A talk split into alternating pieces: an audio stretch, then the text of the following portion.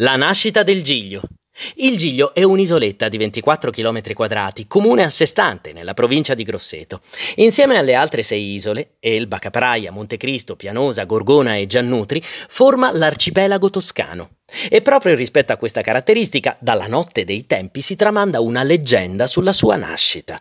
Si racconta che la dea Venere stesse facendo il bagno nelle meravigliose e cristalline acque del Mar Tirreno.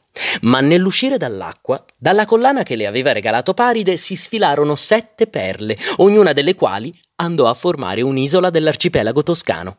E guardando le isole dall'alto sembra proprio di vedere una collana di perle. Ma questa non è la sola leggenda sulla nascita del Giglio. Si narra infatti che nel Mar Tirreno ci fosse un tempo una maga sirena che possedeva un'infinità di pietre preziose e che le tenesse sparpagliate sul fondo del mare. Ma la maga sirena sapeva che il suo tesoro era a rischio e che sarebbe bastato anche solo un suo momento di distrazione perché qualche malintenzionato potesse rubarglielo.